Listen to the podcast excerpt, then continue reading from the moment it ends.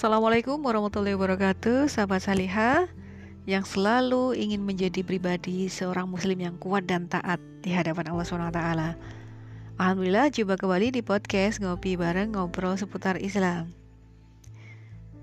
Terkait dengan kepribadian seorang muslim yang kuat dan taat Nah, hari gini ya sahabat Salihah Bukan suatu hal yang mudah. Meskipun tetap ya kita harus bisa harus bisa mengusahakan dengan ekstra energi, ekstra daya yang harus kita lakukan karena kita hidup tidak dalam suasana atau atmosfer syariatnya Allah Subhanahu wa taala sehingga butuh suatu kekuatan ya untuk menumbuhkan untuk menjadikan pribadi-pribadi yang taat dalam kehidupan sehari-hari. Kalau kita melihat ya sahabat saleha terkait dengan pada masa kehidupan Rasulullah, para sahabat, para tabiin, para tabi tabiin, masya Allah, subhanallah kayaknya ngiri gitu ya, ngiri banget dengan kehidupan mereka yang selalu dilingkupi, diselimuti dengan suasana-suasana keislaman. Hanya saja di sini ngiri kita tuh nggak harus ngiri terus ya, kita harus harus harus kondisi saat ini kita harus sering kalinganan juga ya sama Seliha. Dalam artian kita terlahir dalam situasi yang berbeda dengan masa Rasulullah, sahabat, masa tabiin maupun tabiin tabiin. Sehingga harapannya di sini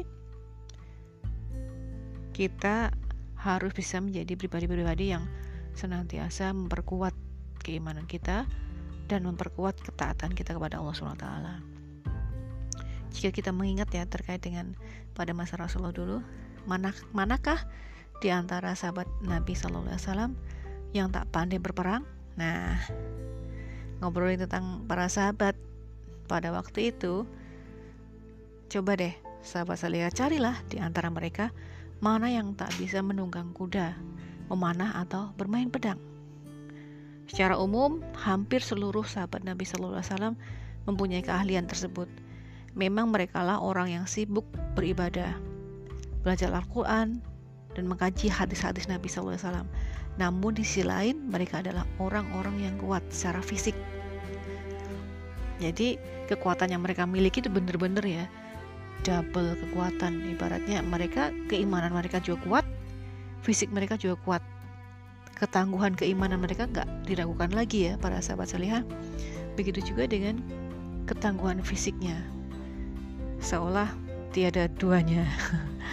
Karena memang e, bisa dibilang sahabat Rasulullah itu banyak di antara mereka itu memiliki ketangguhan keimanan maupun fisik juga dan tidak diragukan ya berbagai hal yang telah mereka berikan, tampakkan dan torehkan dalam sejarah keislaman. Sebut saja kalau kita melihat sang panglima perang yaitu Khalid bin Walid di sisi selain ya di samping ya selain atau di samping menjadi seorang sahabat paling saleh Khalid adalah seorang pejuang tak terkalahkan. Ia pernah memimpin 40 ribu pasukan kaum muslimin yang mampu mengalahkan 240 ribu pasukan Romawi Masya Allah. Berapa kali lipatnya ini sahabat salihah jadi kaum muslimin pasukannya lebih sedikit ya dibandingkan dengan pasukan Romawi. Namun atas ketangguhan, keimanan, serta ketangguhan kekuatan fisik. Khalid bin Walid serta pasukannya ini yang dipimpin. Akhirnya dan tidak terubah juga ya atas semuanya ini adalah atas kuasa Allah juga atas kebesaran Allah juga yang akhirnya bisa memenangkan peperangan itu. Gak main-main ya sahabat saleha kalau kita lihat berapa kali lipatnya itu pasukan kaum muslimin yang jumlahnya lebih sedikit dibandingkan dengan pasukan Romawi. Dan keberanian sang Palima benar-benar membuat musuhnya gentar. Khalid bersama 200 pasukan berkuda nekat menerobos 120 ribu pasukan Romawi. Ia membabat habis puluhan ribu pasukan Romawi. Khalid tak hanya saleh dan ahli ibadah tetapi kuat dan berani dari segi fisiknya juga. Dan ini tidak hanya Khalid bin Walid ya, beberapa sahabat pun juga memiliki hal yang hampir sama seperti ini. Inilah yang menjadikan para sahabat begitu mulia. Di samping mereka kuat dari sisi keamanan, mereka juga kuat dalam hal fisiknya. Inilah yang dipesankan Rasulullah SAW, mukmin yang kuat lebih baik dari dan lebih dicintai Allah Azza wa Jalla daripada mukmin yang lemah dan pada keduanya ada kebaikan. Hadis riwayat Ahmad, Ibnu Majah dan Nasai. Jadi sahabat salihah bukannya di sini Allah SWT tak mencintai mukmin yang lemah, namun ketika seorang mukmin yang kuat disandingkan dengan mukmin yang lemah, tentulah mereka yang kuat mendapatkan kecintaannya lebih ya daripada Allah SWT.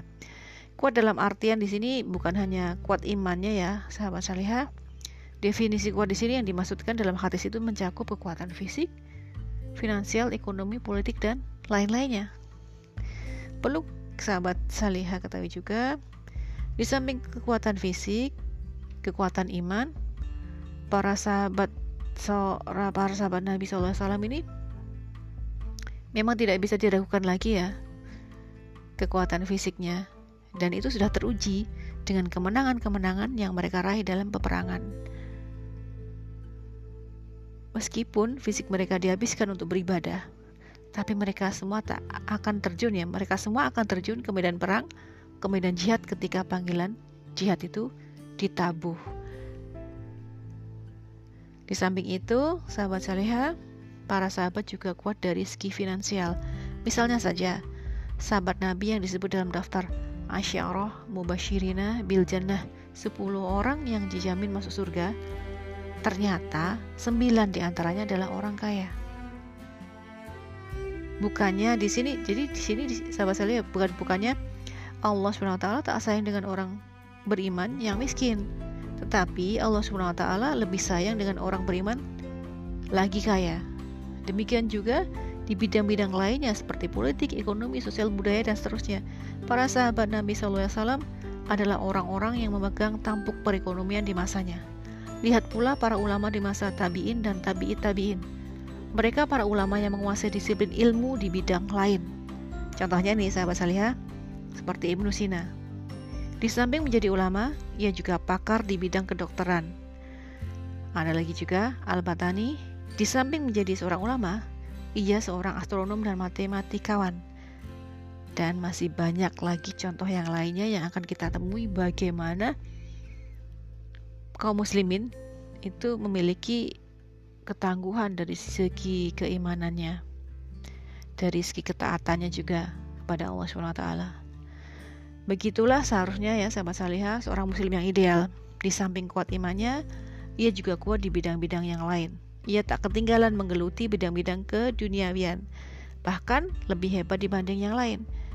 Menjadi seorang muslim tak hanya baik dalam hubungan vertikal dengan Allah SWT, Seorang muslim juga tampil dan menjadi orang terdepan dalam hubungan horizontal antara sesama manusia. Masya Allah, luar biasa banget ya. Mengapa orang Islam harus kuat dari berbagai sisi? Karena ajaran Islam menyentuh semua sisi-sisi kehidupan manusia. Jika ia lemah, ia tak akan bisa melaksanakan ajaran Islam secara sempurna dalam seluruh sisi kehidupan.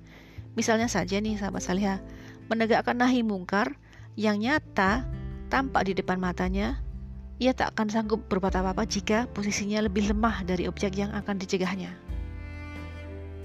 Orang yang tak punya kekuatan untuk mencegah kemungkaran di depan matanya diistilahkan Nabi SAW dengan orang yang punya keimanan terendah. Sebagaimana sabda Nabi SAW, jika engkau melihat kemungkaran, cegahlah dengan tanganmu, kekuasaanmu. Jika engkau tak sanggup, cegahlah dengan lisanmu.